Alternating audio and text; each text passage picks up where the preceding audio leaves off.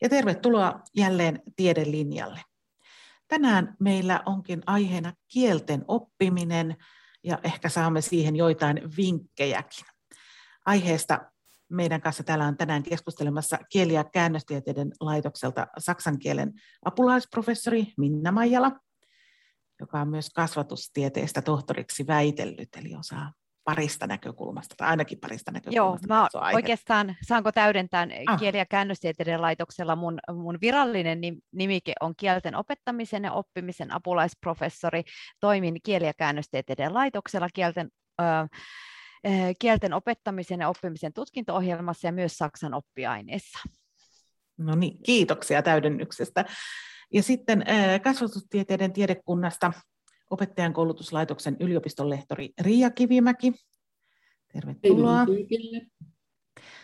Ja sitten tietotekniikan laitokselta fonetiikan professori Maija S. Peltola.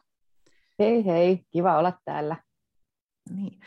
Ja minä olen Turun yliopiston tiedottaja Erja Hyytiänen ja apunani täällä on Antti Tarponen, joka hoitaa tuota tekniikkaa. Mutta lähdetään liikkeelle perinteiseen tapaan. Eli siitä, että meidän jokainen asiantuntijamme kertoo, että mistä näkökulmasta illan teemaa katsoo, eli, eli kielten oppimista. Lähdetään Minna liikkeelle sinun kanssasi. Mikä on sinun näkökulmasi illan aiheeseen? Ei vaan kaikille. Ja, ja tota, Tervetuloa tähän kielten opettamisen ja oppimisen ihmeelliseen maailmaan. Ja, ja tota, minut on johdattanut tähän maailmaan erityisesti alun perin kiinnostus kielten oppikirjoja kohtaan. Erityisesti olin kiinnostunut niissä olevista kulttuurisista sisällöistä. Ja, ja saksan kielen ja kulttuurin alan kuuluvassa väitöskirjassani tutkin sitä, miten eri maiden saksan kielen oppikirjat käsittelevät Saksan historiaa. Ja teen edelleen oppikirjoihin liittyvää tutkimusta, koska oppikirjat ohjaavat vielä hyvin vahvasti sitä, mitä ja miten kielten oppitunneilla opitaan kieliä. Ja kulttuurin oppiminen on ollut se minun ykköskiinnostuksen kohde kielen oppimisen tutkimuksessa. Olen perehtynyt kulttuurin esittämistapoihin oppikirjoissa, siihen millaisena esimerkiksi saksankielisten maiden kulttuuri näyttäytyy aikuisten kielen oppijoiden näkökulmasta. Kulttuurioppimista luokkahuoneessa opiskelijoiden kokemusten kautta tutkin yhdessä Tukholman yliopiston kollegani Kristiine Pekkerin kanssa ja me nauhoitimme opiskelijoiden työskentelyä Berliinin kielemaisemaan kuuluvien heippalappujen parissa, joita on viime vuosien aikana kerätty sellaiseen Notes of Berlin blogiin. Opiskelijat tutustuivat näiden heippalappujen kautta muun muassa Berliinin leukailevaan puhetyyliin ja pohtivat eroja suomalaisten, ruotsalaisten ja saksalaisten heippalappujen välillä. Palautteessa opiskelijat totesivat oppineensa sellaista Saksaa, jota ei ole oppikirjoissa, ja mielenkiintoista oli, että suomalaiset ja ruotsalaiset Saksan oppijat näyttivät mieltävän Berliinin ihan omaksi saarekkeekseen saksankielisissä maissa. Tämän lisäksi olen viime aikoina tutkinut sitä, että millaisia ovat kielten aineenopettaja-opiskelijoiden ensimmäiset kokemukset kulttuurin opettamisesta aineenopettajaharjoittelun aikana. Tätä aihetta olen äh, lähestynyt äh, ja ja tota, tätä aihetta olen lähestynyt myöskin sitten multimodaalisen aineiston kautta. Olen tutkinut sitä, että miten kielten aineenopettajaopiskelijat kehittyvät aineenopettajaharjoitteluvuoden aikana. Eli he kirjoittivat ja piirsivät niin kutsutun postikortin itselleen harjoitteluvuoden aikana, jossa he kuvasivat itseään ja sen, hetkistä, sen hetkisiä tunnelmiaan kielten opettajana harjoitteluvuoden alussa. Kortit otettiin talteen harjoitteluajaksi ja ne avattiin uudestaan harjoitteluvuoden lopulla, jolloin opiskelijat pohtivat niiden avulla omaa kehittymistään vuoden aikana. Uusimpia avauksia omassa tutkimuksessa on kestävän kehityksen rooli kielten opetuksessa ja kielten opettajien koulutuksessa. Tähän me etsimme vastauksia Koneen säätiön rahoittamassa eettisesti kestävä kielten opetushankkeessa Turun yliopiston kieli- ja käännöstieteiden laitoksella Eli, äh, eli meidän kysymys halutaan saada selville, että millaista on eettisesti kestävä kielten opetus ja kielten opettajien koulutus. Ja meillä on tavoitteena ensin tutkimuksen perusteen selvittää, miten suomea ja Suomessa opiskeltavia vieraita kieliä voidaan opettaa eettisesti ja kestävästi. Ja sen jälkeen meidän tarkoituksena on kehittää pedagogisia ratkaisuja ja toimintamalleja, joissa huomioidaan eettisyyttä, kestävää kehitystä ja kielellistä tasa-arvoa. Ja kieli- ja käännöstieteiden laitoksella olen mukana erilaisissa hankkeessa ja ohjattavien kautta olen saanut viime aikoina tutkia myös esimerkiksi varhennettua kielen oppimista ja maahanmuuttajataustaisten lasten ja nuorten kielten oman, lasten ja nuorten oman kielen oppimista.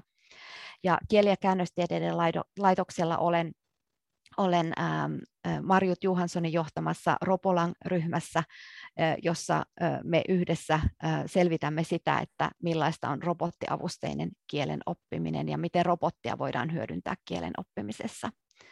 Ja Saksan opetuksen alalla niin tietysti minua tuota, viime äh, huolettaa tällä hetkellä äh, ja, ja tota, tämä meidän kielivaranto ja viime vuosikymmenten aikana suomalaisten kielivaranto on kaventunut ja esimerkiksi saksan kielen osalta tilanne näyttää siltä, että kun oppijoiden määrä on, on vähentynyt, niin myös saksan kielen asiantuntijoiden määrä on vähentynyt. Että näitä kuitenkin tarvitaan edelleen esimerkiksi kaupan alalla ja, ja meillä on, on, on ollut ja on hyvin paljolti myöskin tähän kielivarantoon, että yritetään, yritetään kannustaa ja motivoida opiskelijoita opiskelemaan kieliä.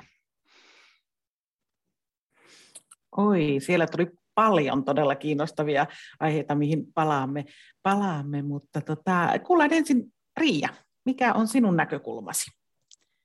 No, vähän taustastani, että olen pitkälinnan kielten opettaja Temminmäkin, että mä olen auskultoin Turun normaalikoulusta vuonna 1997 ja sen jälkeen mä olen toiminut eri luokka-asteiden kielten opettajana. On ollut ihan pikkuisesta neljävuotiaasta alkaen musiikkileikkikoulu tyyppisestä toiminnasta lukio-opetukseen, ammatilliseen koulutukseen ja myös tämmöisen työväen opistotoimintaan olen päässyt tutustumaan. Ja vuodesta 2000 alkaen ollut myös yliopistolla töissä erinäisissä tutkimusprojekteissa. Viimeisen kymmenen vuoden aikana minua on kiinnostanut erityisen paljon oppilaan hyvinvointi, kokonaisvaltainen hyvinvointi koulumaailmassa. Ja äh, mä olin tässä tämmöisessä tosi mielenkiintoisessa oppimateriaaliprojektissa tekijänä mukana. Saako mainostaa tässä?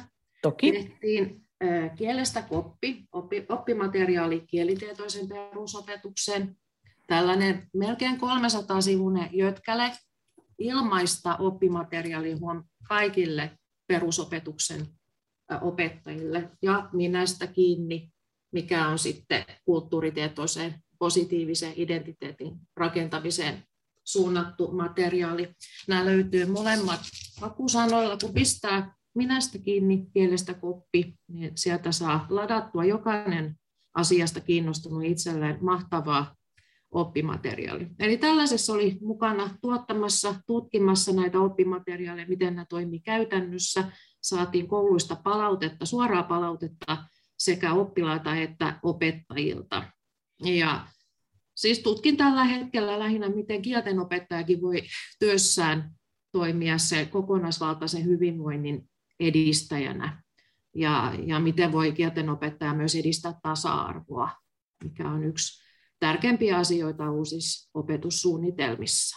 Ja myös minua kiinnostaa toiminnallinen ja varhennettu kielten opetus. Olen myös huolestunut tästä kielivarannon hupenemisesta. Se on niin kuin sellainen asia, mitä on meitä niin kuin ihmetyttänyt, että mikä, mikä on siinä sitten on sellaista, kokeeko opiskelijat nykyään kielten oppimisen niin työläänä vai onko se pitkä matikka siellä niin kuin lukiossa esimerkiksi, mikä estää sitten niin kuin tavallaan sitä, että kieliä ei oteta enää niin paljon siihen valikoimiin.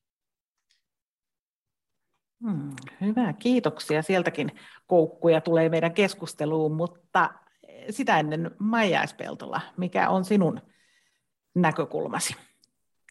Kiitos kysymästä. Mun näkökulma on se, että Mua on pienestä tytöstä asti kiinnostanut äänteiden maailma ja se, mitä ihmiset kuulostaa, kun he puhuu. Ja miten erilaiset ihmiset, eri taustaiset ihmiset, eri kieliset ihmiset kuulosti jotenkin niin jännältä heti pienestä asti. Ja sen seurauksena minusta tuli sitten foneetikko. Ja mua kiinnostaa edelleenkin se sama asia ja oikeastaan kaiken ytimessä mulla on aina ollut se, että miten äidinkieli vaikuttaa siihen, miten sitä uutta kieltä opitaan puhumaan tai tunnistamaan äänteitä siitä uudesta kielestä. Ja sitten toki sen lisäksi se äidinkieli, myös muunlaiset taustatekijät, että me ollaan tutkittu vaikkapa kielikylvyvaikutuksia tai yleisesti ottaen iän vaikutuksia. Ja, ja sitten ollaan katsottu vähän sitä, että miten erilaisissa monikielisissä ympäristöissä eläminen vaikuttaa, miten jotkut tietyt harrastukset tai harrastuneisuus vaikuttaa siihen, että kuinka sitä kieltä sitten voidaan oppia lisää. Ja mulle tämä kielen oppiminen on aina siis foneettista oppimista, puhumisen oppimista, ei niinkään sitten sanavaraston kerryttämistä, mutta kuten tutkimukset on osoittaneet, niin jos ei ensin pysty havaitsemaan, että mitä siellä kielessä on ne tärkeimmät työkalut, eli äänteet, niin sitten ei sitä sanavarastoa tai kielioppiakaan pysty kerryttämään ja kartuttamaan. Ja sen lisäksi minua on sitten tietysti kiinnostanut sitten myöhemmin semmoiset niin aika konkreettisetkin kysymykset, eli se, että miten sitä oppimista voitaisiin sitten edesauttaa. Ja sen takia olen ollut mukana tämmöisissä Ville-alustalle tehtävissä hankkeissa, joissa on tehty näitä kielipelejä alakoululaisille, jos yritetään opettaa vähän sitä englannin ja ruotsin puhumista. Ja sitten toisaalta tällä hetkellä minulla on aktiivisena semmoinen ihan semmoinen hanke, mihin en olisi ikinä uskonut, että menen mukaan, kun siinä on kyse sellaista ihan oikeasta pikkulasten elämästä. Eli Mä olen jo monta vuotta käynyt kouluttamassa monikielisissä päiväkodeissa työskenteleviä asiantuntijoita ja sitten siitä lähti silleen mopo vähän käsistä ja nyt meillä kohta valmistuu sellainen brosyyri sinne päiväkoteihin tarkoitettu, jossa olisi niin kuin näkökulmia siihen, että jos on eri taustaisia, kietaustaisia lapsia, niin voitaisiin auttaa henkilöstöä siellä ennakoimaan sitä, että mitkä on ne opittavissa olevat asiat, helppoja juttuja, mitkä on hankalimpia juttuja, mihin kannattaa kiinnittää erityisesti huomiota sitten riippuen siitä kielitaustasta. Ja sitten mua tietysti kiinnostaa toi kaikenlainen kansainvälinen yhteistyö, koska se on niin kuin oikeastaan tässä tieteen ytimessä, että etsitään kumppaneita, jotka osaa aika paljon enemmän kuin itse osaa. Ja niitähän tuolta maailmalta toki löytyy, ja sen takia olen perustanutkin tuonne ympäri maailmaa kaikenlaisia etälaboratorioita, joissa kerätään materiaalia näihin meidän tutkimuksiin. Se kertoo tavallaan siitä kiinnostuksesta, mikä mulla on siihen, että että se ei riitä, että me katsotaan vain täällä Suomessa eri taustaisia ihmisiä, vaan kun se konteksti kokonaisuudessaan saattaa olla vähän laajemminkin merkityksellinen kuin pelkästään se kieliympäristö, eli se koko kulttuuriympäristö ja sen vaikutus. Toki mun keinot siihen kulttuuriympäristöön puuttuamiseen on aika pienet, mutta kyllä sieltä aina jotain kaikuja tulee, kun sieltä sitä materiaalikin tulee. Mutta oikeastaan voisi sanoa, että Muakin kiinnostaa tietysti kielivarantoja ja mua huolestuttaa sen köyhtyminen, mutta toisaalta mä oon ollut vähän katsonut siitäkin näkökulmasta, että ehkä se kielivaranto vaan muuttuu. Eli meillähän on kieliä kyllä Suomessa ihan valtavasti lisää nykyisin verrattuna siihen aikaan, kun mä olin pikkutyttö Kouvolassa. Niin siihen verrattuna tämähän on monipuolistunut, se vaan on mennyt vähän eri suuntaan kuin mitä, mitä se oli silloin 40 vuotta sitten Kouvolassa. En tiedä, onko sitten hyvä vai huono, mutta ainakin se on erilaista. Mutta tämmöinen on mun näkökulma tähän hommaan. Hyvä, kiitoksia. Ja tuosta oikeastaan tartun heti kiinni siitä, kun mainitsit tästä äidinkielen vaikutuksesta. Monestihan sanotaan, että meidän suomalaisten on niin vaikea oppia kieliä, kun meidän kieli on niin erilainen kuin nämä kaikki muut. Niin miten paljon, Maija, sillä on vaikutusta, että meidän äidinkielemme on suomi oppimiselle, että opitaan muita kieliä? No, äänteellisesti tämä on vähän hankala juttu siinä mielessä, että ehkä suomen kielen oppiminen muisten kielten näkökulmasta ei ole ihan niin karmea tilanne foneettiselta näkökulmasta kuin mitä toisinpäin. Koska suomen kielen äänijärjestelmä on ytä ja öitä lukuun ottamatta niin aika lailla semmoiseen helppouteen perustuva, mikä meinaa siis sitä, että suomalaiselle on opeteltavissa semmoisia asioita, jotka on jo fyysisesti ihmiselle foneettisesti hankalia, ja sen lisäksi on vielä se, että kun ne on vieraita, niin siinä on niin tuplavaikeus. Se on vähän eri asia, jos joku tulee opettelemaan suomea, meillä on vain niitä äänteellisesti hyvin helppoja fysiologisesti muodostettavia äänteitä, niin se, että et, et, siinä on sitten vain pelkästään se vierausaspekti.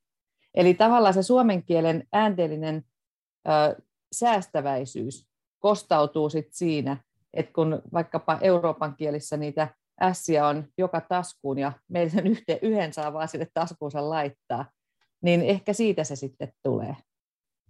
Mutta muutoin niin jokainen kieli on omalta kohdaltaan hankala. Että äänteinen maailma on yksi tekijä, mutta sitten meillä on kaikenlaiset kieliopit ja muut, jotka ei ole niin kuin meikäläisen heiniä. Mutta muistan vielä sieltä lingvistikoulutuksesta, että nekin on olemassa ja siitä näkökulmasta varmaan nämä muut osaa paremmin vastata.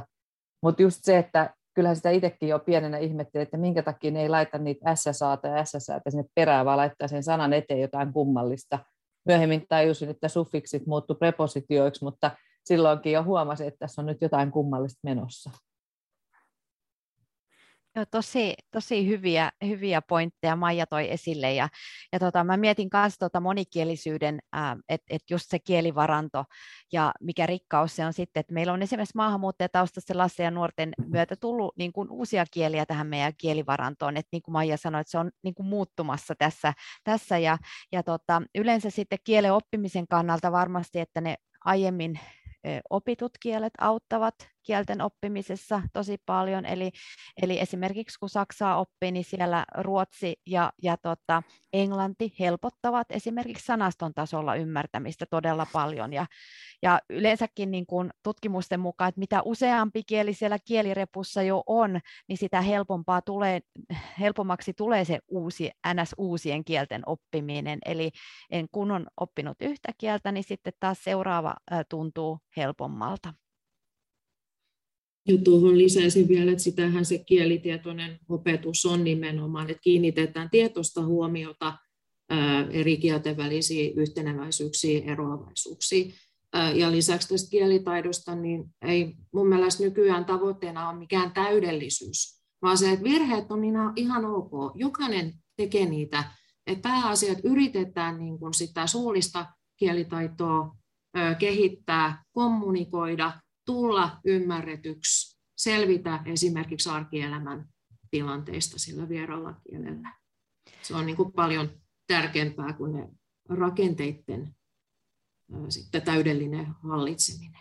Joo, ja sitten esimerkiksi nythän on ää, tota, eurooppalaisessa viitekehyksessä, joka on meidän kielten opettamisen ja oppimisen NS semmoinen ohjekirja, ja se päivitettiin juuri, ja, ja tota, siinä on ollut kyllä, kun se tuotiin, tuotiin eurooppalainen viitekehys, Euroopan neuvosto toisen silloin 2000-luvun alussa, alussa kielten opettaj- opettajien ulottuville. Ja, ja tota, siinä korostui jo alusta pitäen tämmöinen välittäjyys ja välittäjäaspekti. Ja nyt sitä on vielä edelleen korotet, korostettu enemmän tässä, kun tämä eurooppalainen viitekehys päivitettiin nyt sitten tota, 2018, niin, niin ää, tämä moni, esimerkiksi kun aikaisemmin siellä oli tämmöiset kuvaustasot näille perus, perustaidoille, puhuminen, kirjoittaminen, lukeminen ää, ja kuuntelu, niin nyt sitten tänne viitekehykseen on lisätty kuvaimet myöskin monikielisyyden ja kulttuuriselle osaamiselle, eli just tämä maailman muutos ja, ja sitten siinä korostuu tämä mediaatio,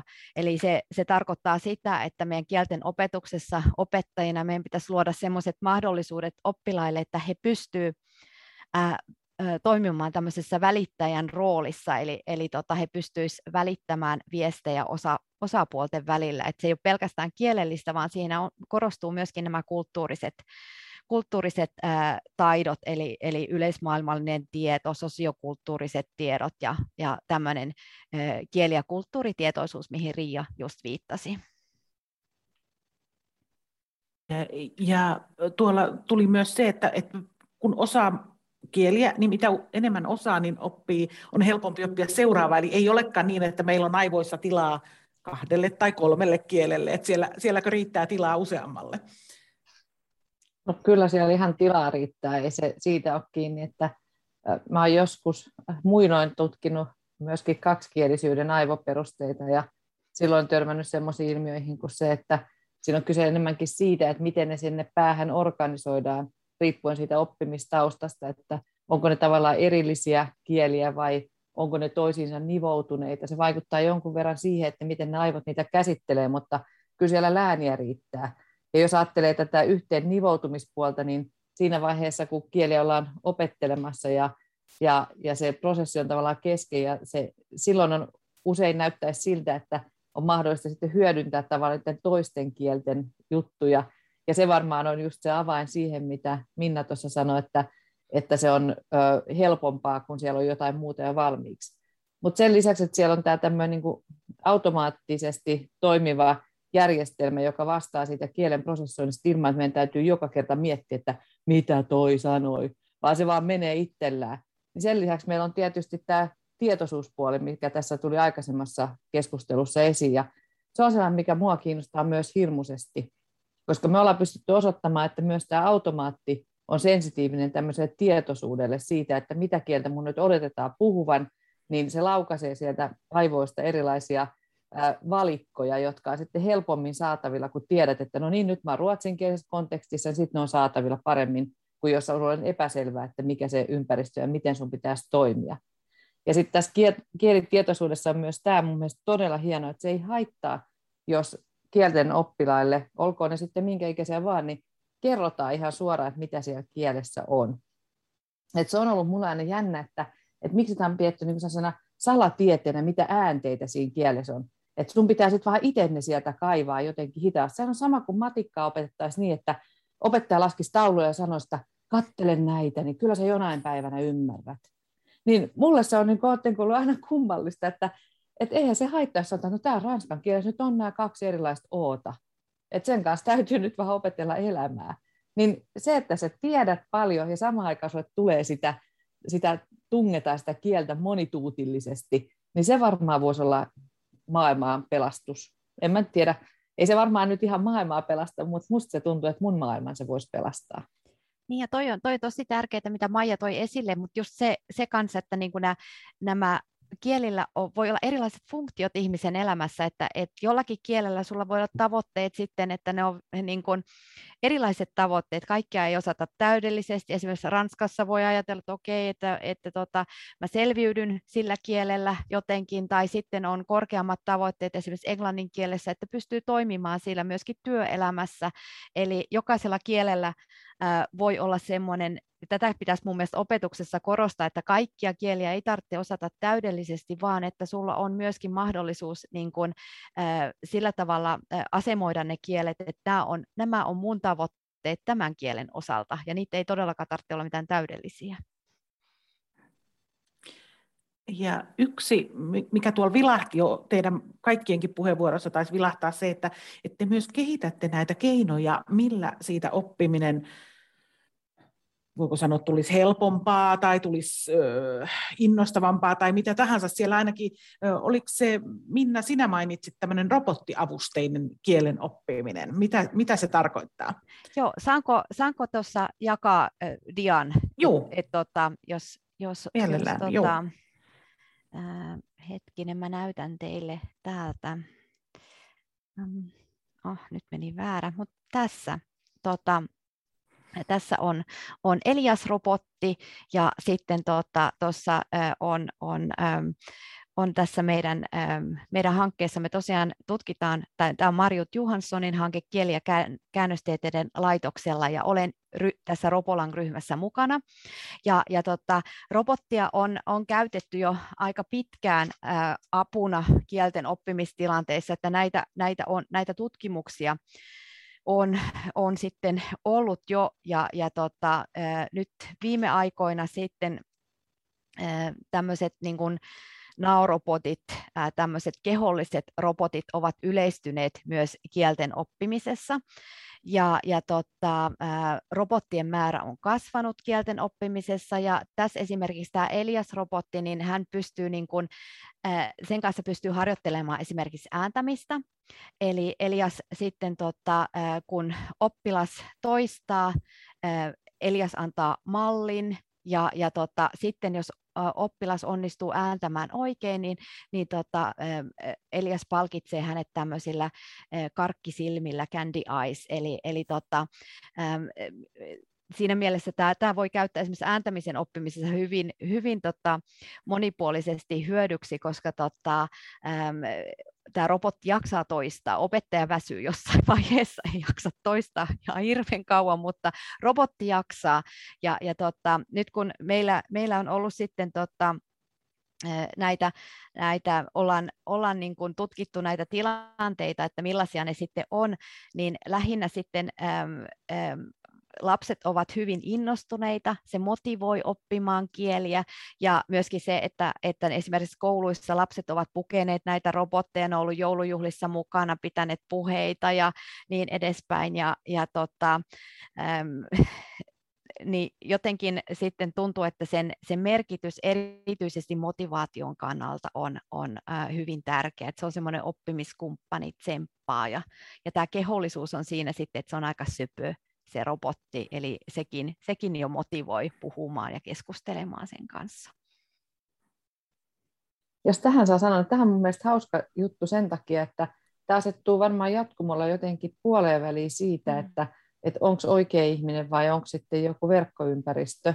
Et on tosi kiinnostava nähdä, että mitä aikaan saadaan tällaisella sitten pitkällä aikajänteellä, koska meillähän on sellaisia tutkimustuloksia, jotka osoittaa, että jos lapset katsoo näytöstä jonkun ihmisen leikkimistä, ja joka yrittää leikin kautta opettaa sanastoa, niin se jää täysin puolitiehen verrattuna siihen, jos se sama tehdään oikein ihmisen toimesta. Että tämä ei niin kuin, pitäisi tietenkään tarkoittaa sitä, että ei kannata opetella verkossa, vaan päinvastoin sitten täytyy opetella kahta kauheammin. Mutta se mm. kertoo myös siitä, että meihin on niin kuin sisäänleivottuna jotenkin ihmisen ikävä toisen luo. Et kai se on vähän ehkä sitä, että, että jos se on joku semmoinen, jolta pieni lapsi esimerkiksi kuvittelee saavansa hätätilanteessa jotain, verrattuna siihen, jos se on joku näytössä oleva tyyppi, joka ei auta kuitenkaan sitten, jos joku kriisi tulee, niin ehkä siinä on tämmöinen niin kuin, äh, vähän alkukantaisempi ilmiö siellä taustalla. Niin hauska nähdä, miten tuo robotti, että kumman se laukaisee, että riittääkö se nyt nykynuorisolle sitten se semmoiseksi, että hän voisi sitten olla myös tukena ja turvana hädän hetkellä. Joo, ja toi on hyvä pointti, ja, ja just mitä Maija sanoi, just tämä vuorovaikutus, se ihmisen ikävä toisen luokse, eli tässä, mikä, mikä robotissa on niin kuin se myönteinen puoli, eli sillä on ne ilmeet, eleet, ja sitten myöskin, että sen kanssa pystyy kommunikoimaan se katsekontakti, ja, ja tota, se toi olemus vaikuttaa myöskin niin kuin siihen, että se on semmoinen vuorovaikutuskumppani, siis tuntuu ihan todelliselta. Ja, e, näitähän on erilaisia robotteja on käytössä, että et, et, tota, on semmoisia älyleluja, ja, ja tota, sitten on myöskin tämmöinen nykyään, meidän ryhmässä on Teppo Jakonen, joka tutkii tämmöisten etäläsnä ää, olorobottien käyttöä. Eli se on semmoinen tiku, tikun päässä oleva ää, ää, iPad ja, ja tota, sitä, ja sen aikana sitten etänä oleva opiskelija voi olla mukana siellä luokassa sen, sen, sen välityksellä. Ja, ja tota, siinä pyörillä kulkevassa kuljettimessa on semmoinen tablettitietokone ja sillä luodaan sitten tämmöinen video- ja ääniyhteys opet- opettajan ja etäällä olevien välille. Ja tämä on myös hyvin mielenkiintoista esimerkiksi korostunut nyt korona-aikana, kun tämä hybridi on tullut myöskin kielten opetukseen, niin, niin tota, ähm, Eli tämä etäläsnäolo robotin käyttäminen mahdollistaa sen e, hybridiopetuksen, mutta toisaalta se vaatii myös opettajalta uusia tapoja opettaa, ja nämä vuorovaikutustilanteet voivat muuttua sitten hyvin, että se ei ole enää semmoista perinteistä, että miten, miten esimerkiksi toiset suht, opi, op, oppijat suhtautuu siihen, jos yksi on semmoisen niin kuin, äh, iPadin päässä ja kulkee siellä niin kuin tikun ympäri luokkaa, että on sekin niin kuin mielenkiintoista. Toi on mun mielestä... Minna. Joo, sano Varja, mä oon puhunut niin paljon, että puhu vaan. Joo, niin tota, mulle vaan tuli mieleen siis ihan tämmöinen sivukysymys, että miten hintavia tämmöiset robotit on. Näitä tuskin nyt joka luokkaan aletaan marssittamaan heti niin kuin kättelyssä, että paljon tota, semmoisen saa varata sitten käteistä, että tämmöisen robotin saa luokkaansa opettamaan esimerkiksi sääntämistä. Tota, mä en nyt muista ihan tarkalleen niitä, niitä hintoja, mutta kyllä se tuhansissa euroissa varmasti on, ja näitä voi tietysti, näitä on erilaisia mahdollisuuksia, että, että se vähän riippuu tietysti sitten, että minkälaisesta robotista on, on kyse, mutta olet siinä oikeassa, että, että tietyllä tapaa, että tässä on niin semmoinen mahdollisuus kielelliseen tasa-arvoon, eli, eli robotti juttelee tasa-arvoisesti kaikkien kanssa, mutta sitten toisaalta on, että kaikilla, kaikissa luokissa, kaikilla kouluilla ei ole ehkä mahdollisuutta hankkia tämmöistä robottia, Eli, eli mm. se taas on sitten tietyllä tapaa vähän niin kuin eriarvoisuutta, eli, eli tässä on vähän, tämä on vähän kaksipiippunen juttu. Ja mä puhun aina niin kuin opettajien äh, jaksamisen ja, mm. ja opettajien resurssin puolesta, niin mun mielestä tässä on keskeistä muistaa myös semmoinen asia, että, että toisaalta kallis robotti on halvempi kuin opettajan vuosipalkka, mutta toisaalta sen opettajan panos on monipuolisempi kuin sen robotin, ja sitten jos se opettaja siellä opettaa ja sitten on vielä hanskattavana pari robottia, niin kuvitelma ja illuusio siitä, että sitten sen opettajan elämä on hirveästi paljon helpompaa, niin on kyllä ihan hevon humppaa. vaan se, mitä ollaan nähty tässä korona-aikana kielten opetuksessa, ainakin yliopistolla, kun yrittää täällä pitää luentoja fonetiikasta etänä, niin sehän on niin kuin, ei tuplannut, vaan triplannut ainakin sen työmäärän. Et jotenkin meidän pitäisi niin kuin myös tässä samalla, kun me puhutaan tästä opetusteknologian kehittymisestä, niin muistaa, että se tarvii aina sen ihmisen, niin se tarvii jopa kaksi. Eli tavallaan tässä niin kuin mun mielestä nivoutuu aika kovasti tämmöiset niin kuin opettajuuteen ja sitten siihen itse opetettavaan asiaan ja tieteen tekemiseen liittyvät asiat, kaikki tulee porukalla koko, kokoon tässä asiassa kyllä. Joo, ja siinä Maija on kyllä ihan oikeassa, että tämä kyllä saa, kun opettaja ohjelmoi sitten nämä robotit niin kuin sitä, sitä opetustilannetta varten, niin, niin kyllä se vaatii, vaatii opettajalta myöskin sitten, mutta on, on tietysti sit se, se, se puoli tässä, että tota, aina kun kielten opetus on muuttunut, niin aina se on yleensä muuttunut aika usein näiden teknologisten ähm, innovaatioiden myötä. Esimerkiksi piirtoheitin oli joskus, Maija naurata, en tiedä, se on mun juttu. me ollaan, me ollaan tota, opittu kieliä sen piirtoheittimen avulla ja Riia äh, tota, mm-hmm. varmasti muistaa myös nämä ajat, niin jotenkin tuntuu, että nämä tekniset innovaatiot on, on niin kuin aina uudistanut sitä ja toisaalta aina ollut vähän niin kuin, se on aina ollut haaste opettajille sitten, että miten, miten näitä otetaan käyttöön. Ja nyt varsinkin sitten, kun oppimateriaalitkin alkaa olla sitten tota digitaalisia, niin sekin taas niin kuin tekee, tekee ensin opettajan työstä, että ei pelkästään tarvitse tietää, mitä se painetussa kirjassa on, vaan miten, minkälaise, minkälaisena se näyttää se digitaalinen materiaali esimerkiksi opiskelijan näkökulmasta sitten tämmöinen moni, moni, monimediainen oppimisympäristö, se on haastava sekä opettajalle että myöskin oppijalle. Mutta tuntuu siltä mun mielestä, että nämä opiskelijat hanskaa nämä ohjelmat paremmin kuin opettajat. Ihan varmasti. Että siinä voi niin kuin, oppilas olla jo kokemusasiantuntijana ja opettaa sitä opettajansa esimerkiksi, miten käytetään jotain tiettyjä tietokoneohjelmia. Ja siitä mä tykkään niistä digimateriaalista sen takia, kun se tuo just tämän kuulun ymmärtämisenkin niin kuin materiaalit niin lähelle. että aikaisemminhan meillä ei ollut mitään muuta kuin tota, MTV3, mistä katsottiin no, Dallasia ja Dynastia ja niiden avulla sitten... Avokelan sopi... nauhurit.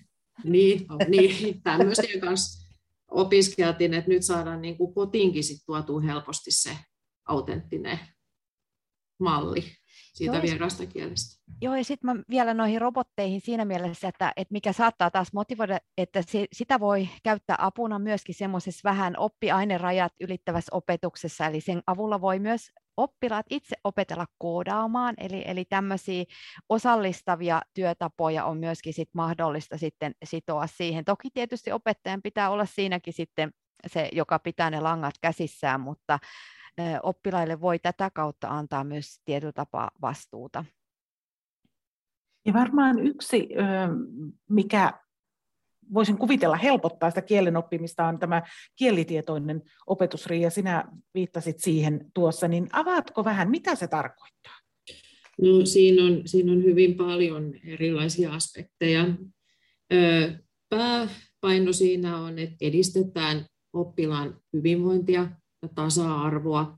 Eli meillähän on luokissa, ei ole ollenkaan tavatonta, että on esimerkiksi 10-15 eri äidinkieltä ja niiden niin kuin lähtötaso esimerkiksi suomen kielessä on, voi olla ihan täysin erilainen. Eli tota, sitä oman kielen opetusta sen avulla opetetaan esimerkiksi enemmän vieraita kieliä, että jokainen opiskelija saa sen tarvitsemansa tuen siihen vieraan kielen opiskeluun. Avataan niitä käsitteitä.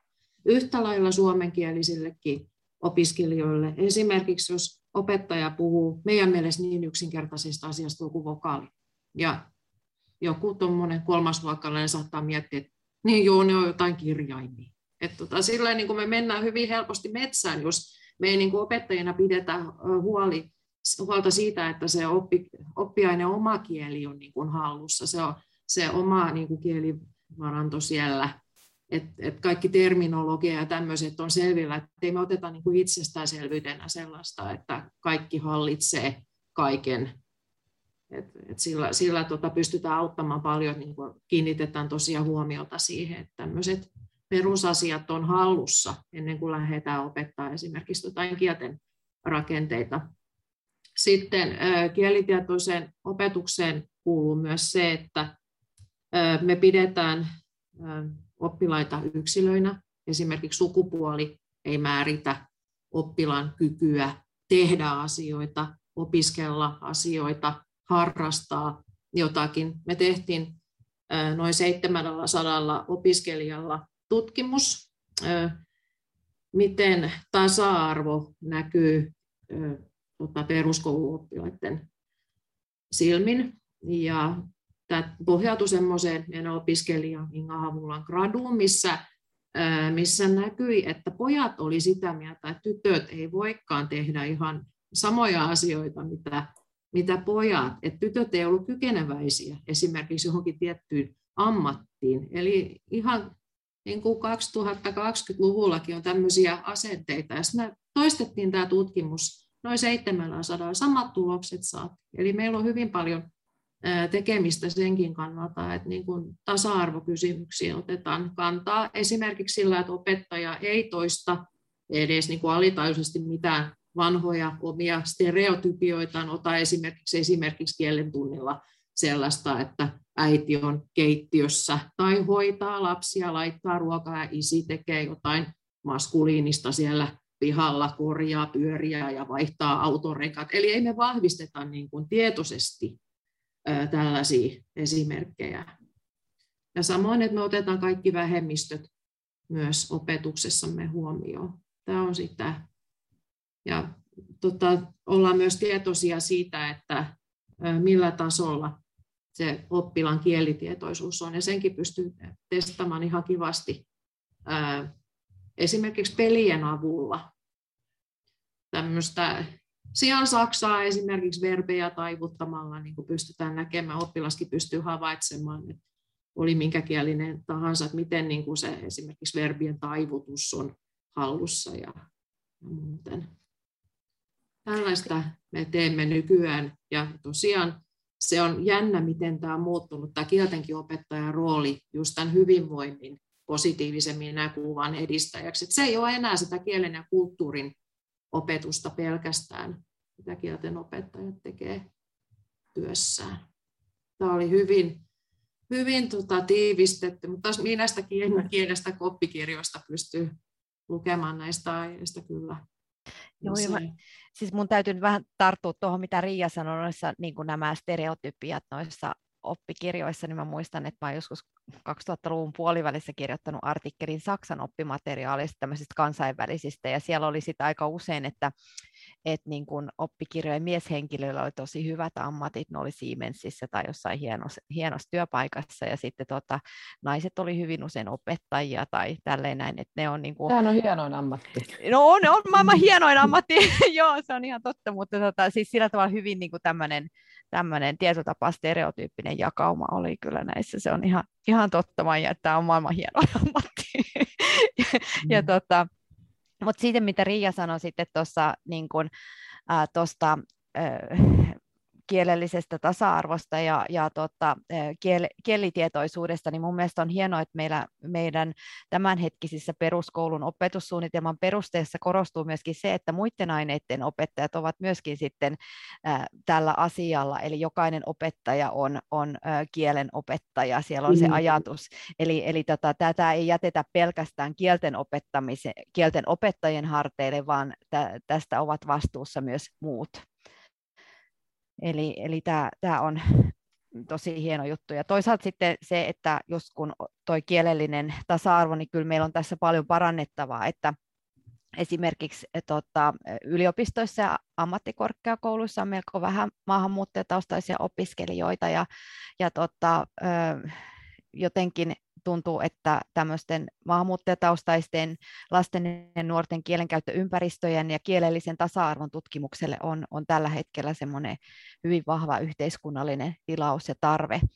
Ja kun olen itse tutkinut esimerkiksi opettajien roolia ää, maahanmuuttajataustaisten lasten ja nuorten oman kielen oppimisessa, niin osoittautui sit se, että ne opettajat on oman kielen opettajat hyvin tärkeä linkki niin kuin maahanmuuttajataustaisten ää, lasten perheiden ja koulun, koulun välillä.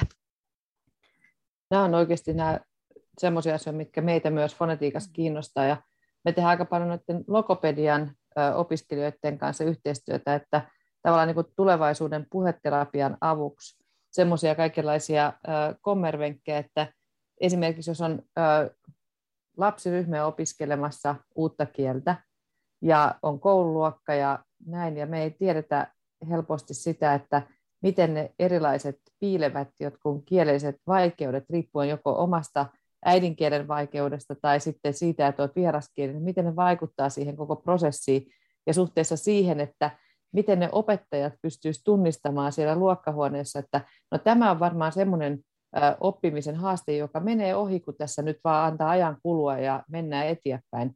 Ja mitkä niistä taas on semmoisia, että olisi tarvetta puheterapeutin vastaanotolle. Mm. Ja tämä on nyt sellainen yksi kipukohta myös tuolla, mm. että tulee tavallaan tilanteita, joissa joku ei saa apua ja jollekin tarjotaan erityistä apua, vaikka se olisikin semmoinen ilmiö, joka luultavasti menee tuosta ohi hitaasti ajan kanssa.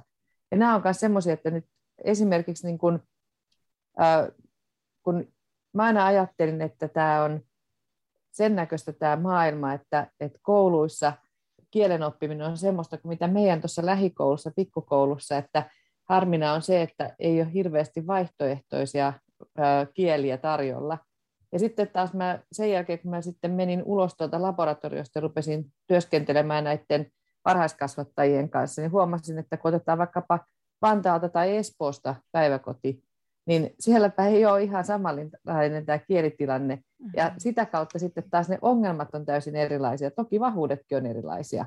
Eli tavallaan se sellainen kielellinen tasa-arvo Suomessa, niin sehän on jossain määrin mahdottomuus siinä mielessä, kun meillä on erilaisia paikkakuntia. Mutta se, että jos me päästäisiin edes teknologian keinoin ja osaamisen lisäämisellä lähemmäs sitä, että kaikilla olisi edes jonkinlaiset mahdollisuudet edetä ja, ja nähdä kieliä ja kuulla kieliä, niin se on ehkä se, että tota, jotenkin mä niin kun, joskus harmittelen sitä, että, että niin myöhään tajusin, että ei kaikki eläkään ihan samalla tavalla kuin minä täällä Liedon asemalla.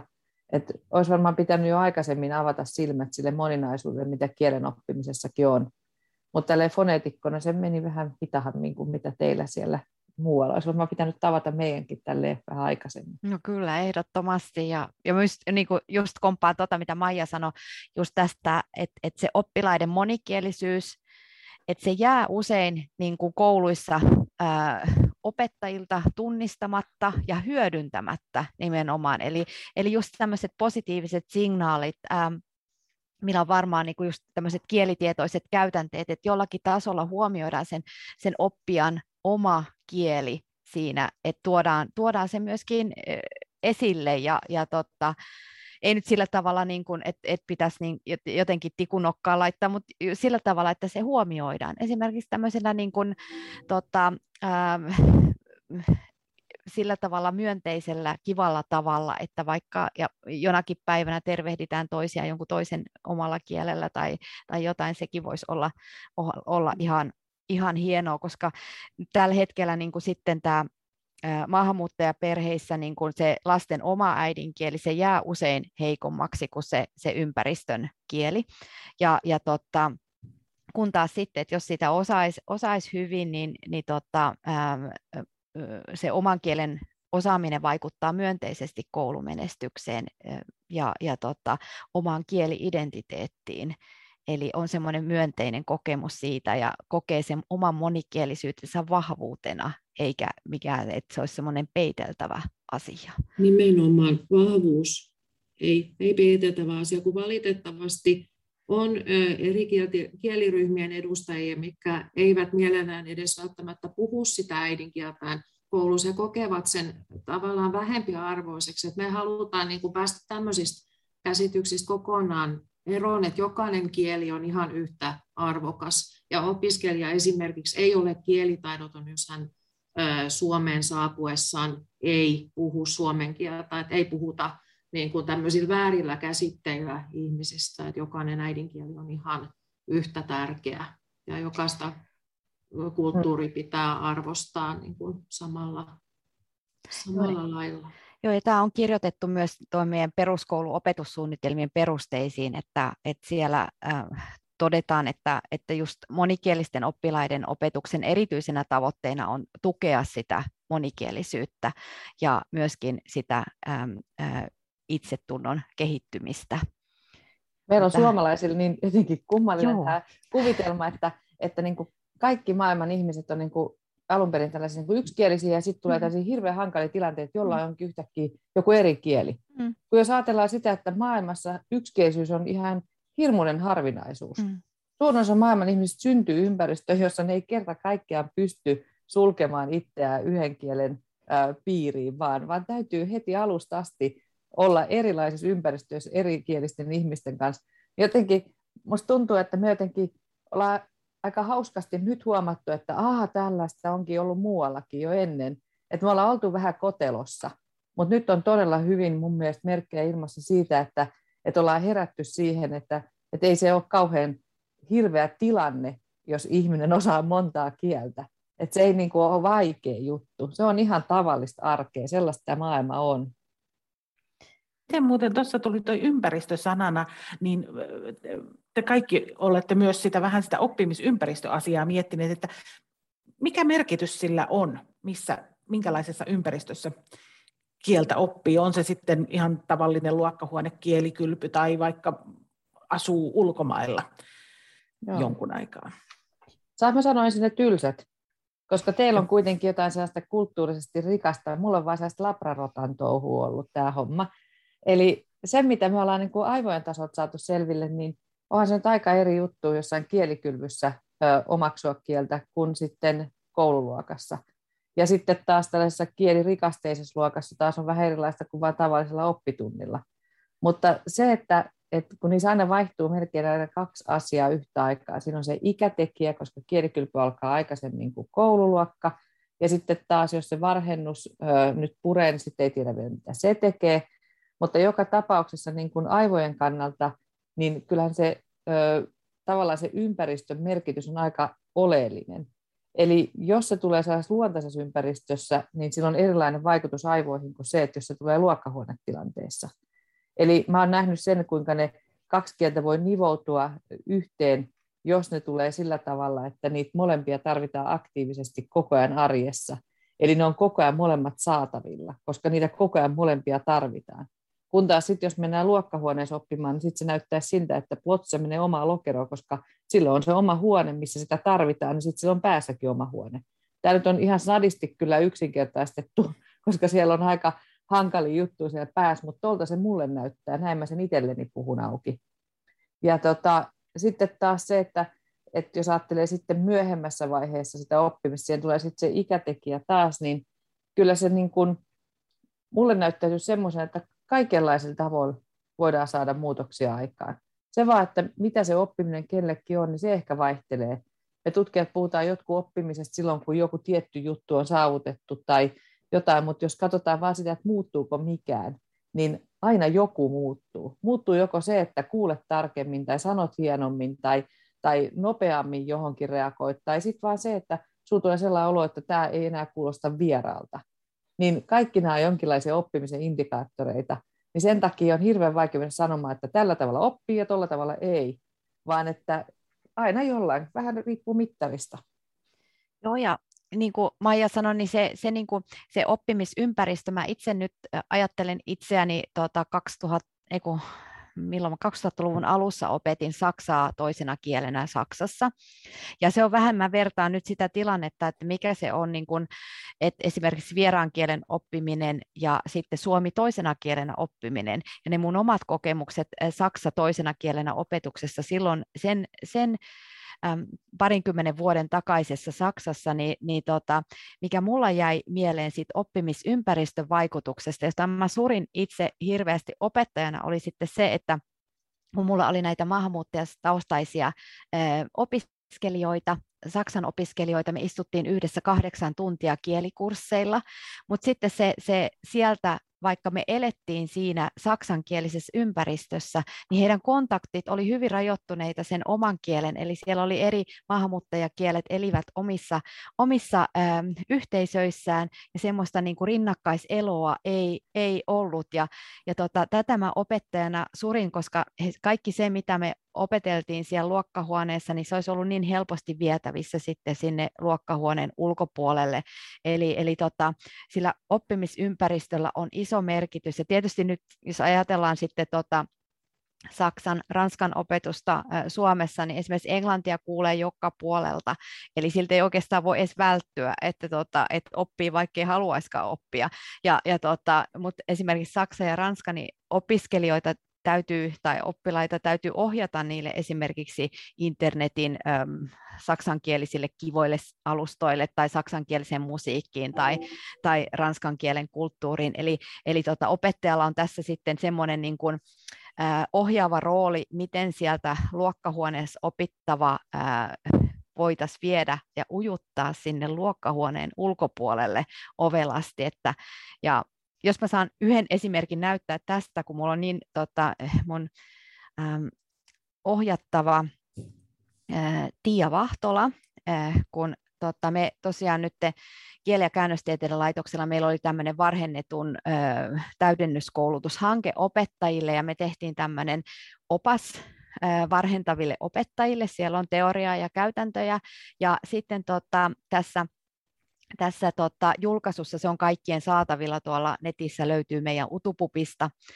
Ja, e, ja, ja tota, tässä on Tiia Vahtolan, joka osallistui tähän koulutukseen ja on nyt meidän kieli- ja käännöstieteiden laitoksen tohtori ohjelman Utulingin tohtorikoulutettava, niin hän tekee varhennetusta väitöskirjaa ja hänellä on ollut itsellään sitten, hän kertoo tässä, tässä tota, oppaassa tämmöisistä kieliseikkailuista, e, mitä hän tekee luokkahuoneessa oppilaiden kanssa. Eli heillä on aina joka kuukausi eri kieli, kielikohteena, minne he matkustaa, ja, ja tota, sitten se valuu sillä tavalla myöskin sinne luokkahuoneen ulkopuolelle, että, että tota, esimerkiksi jonakin kuukautena kaikki synttärilaulut lauletaan tanskaksi ja niin edespäin, ja nämä, nämä kuulemma menee sitten kotiinkin, että niitä lauletaan niitä lauluja sitten tota eri, eri kielillä kotona, ja heillä on myöskin sitten tämmöisiä ystäväoppilaita ää, muissa, muissa maissa, ja, ja tota, vaihdetaan kaiken näköisiä kuvia ja niin edespäin, mutta tällä tavalla se kielitietoisuus tulee myöskin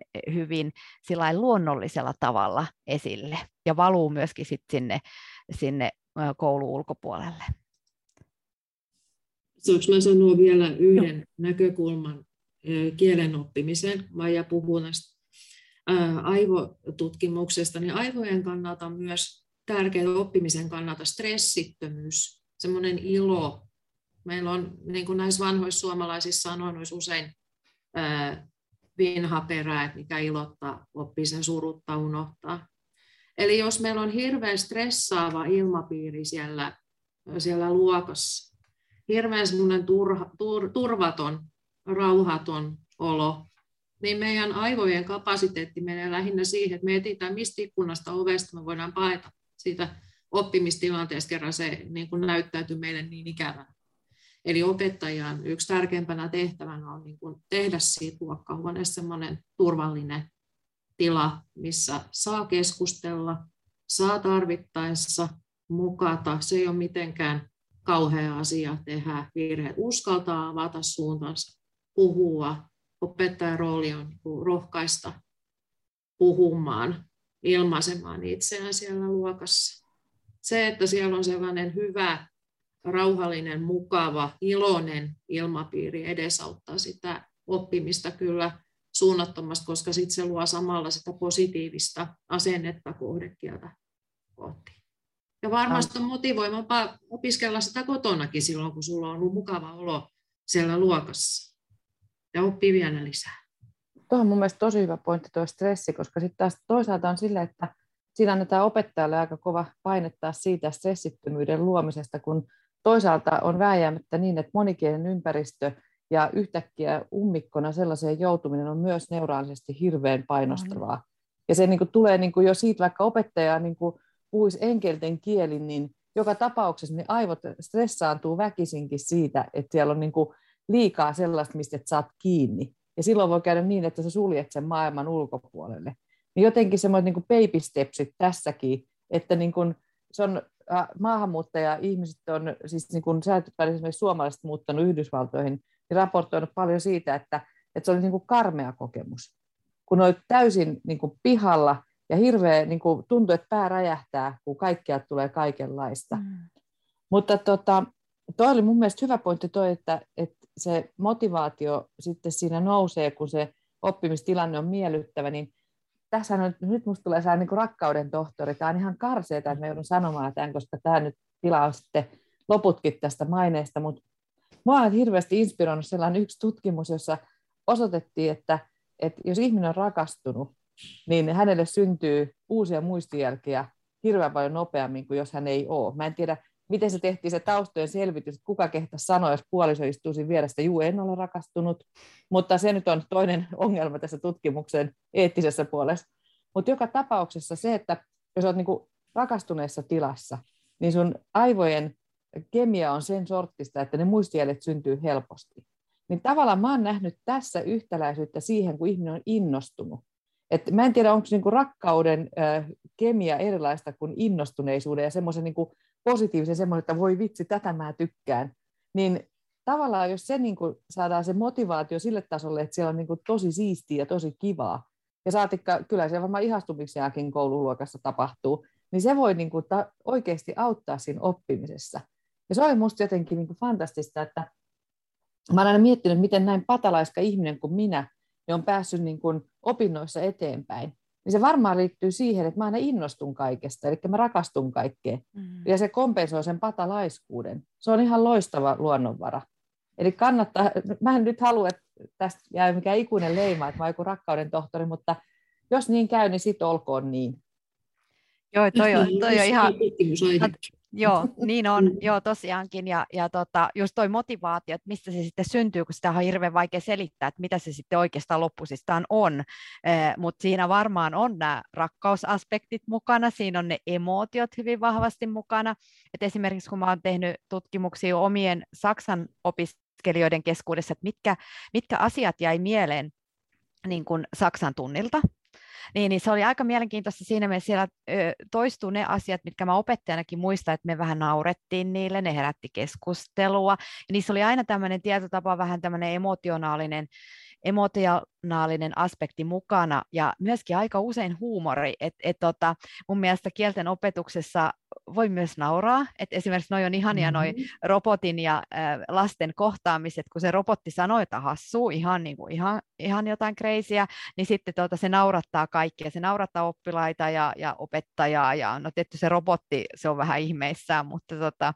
äh, kuitenkin niin ne on semmoisia kivoja, kivoja tilanteita, ja, ja tota, ne, ne taas vie sitten eteenpäin, mutta just mitä Maija sanoi tuosta, että se voi olla aivoille kuormittavaa toi että jos erä, elää esimerkiksi maahanmuuttajana toisessa maassa, mä olen itse ollut saksankielisessä maassa, ja musta tuntuu, että, että ne tuli uniinkin sitten, eli koko ajan mulla pyöri päässä kaikki. Ja sitten mä vielä, kun mä olin tietotapa vähän edistyneempi Saksan, äh, Saksan opiskelija, niin mulla jäi sitten murteet myöskin. Että mulla alkoi sitten pyöriä ne tiettyjen alueiden murteet ja sen kielen erityispiirteet niin kuin vähän niin kuin melodiana tuolla niin kuin yöaikaankin. Että se voi olla vähän stressaavakin se tilanne sitten, et, ja varsinkin jos on monia kieliä läsnä samanaikaisesti, niin niin, niin tota, se voi olla hauskaa, mutta, mutta joillekin se voi olla vähän stressaavaakin.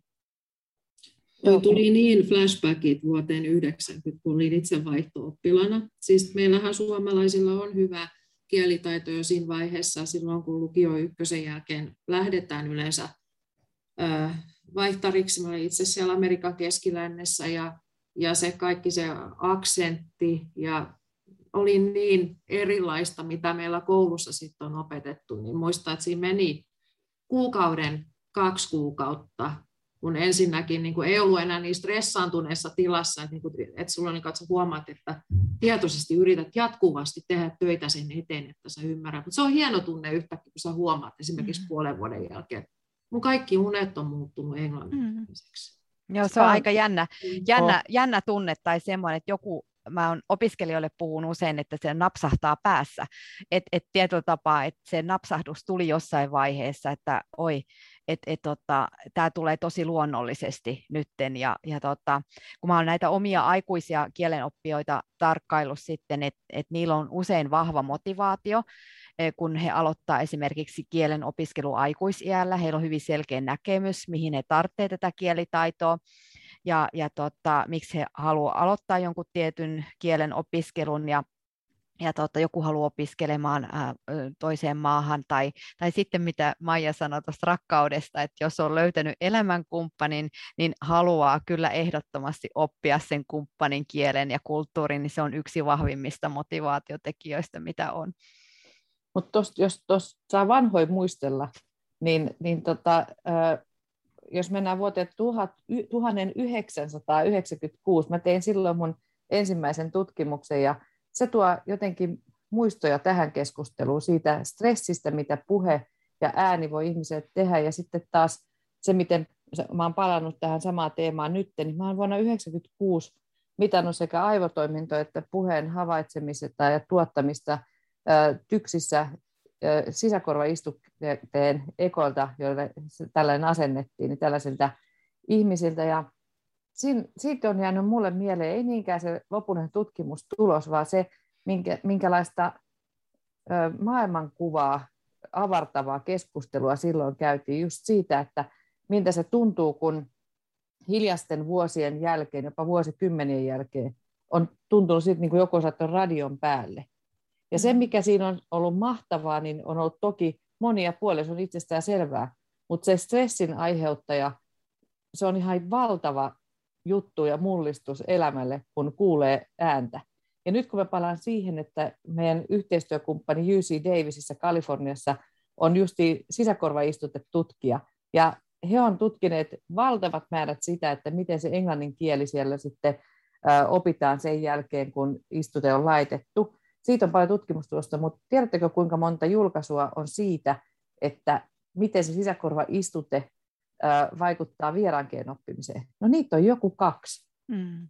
Ja se on jännä juttu. Mä ihmettelin sitä, mä kävin niin kuin, se oli kolmas Kalifornian rundi, kun mä tajusin vihdoin, että, ja he tajus, että mitä me haettiin.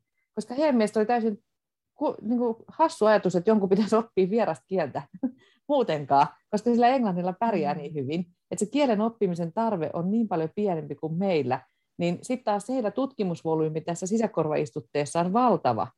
Niin kuin se tutkimuskenttä on siellä, jossa se on niin yksikielisessä ympäristössä, vaikka se onkin monikielinen ympäristö, mutta tarpeiden näkökulmasta. Niin nyt mä sain vihdoin heille myytyä tämän ajatuksen, että mitäpä jos me katsottaisiin, että miten tämmöisessä maassa kuin Suomi, jossa kaikkien pitää oppia vieraita kieliä, niin miten tämmöinen istute silloin, joka on vielä suunniteltu englannin kielen aspekteille hyväksi, niin toimii siinä, että suomalainen oppii vierasta kieltä. Tämä on aivan hullua, miten tulee niin kuin 96 flashbacki, niin sellainen, että, että tästä mä aloitin, eka tutkimus, ja nyt mä oon vihdoin päässyt taas kotiin. Mutta Mut, se on tosi kivaa.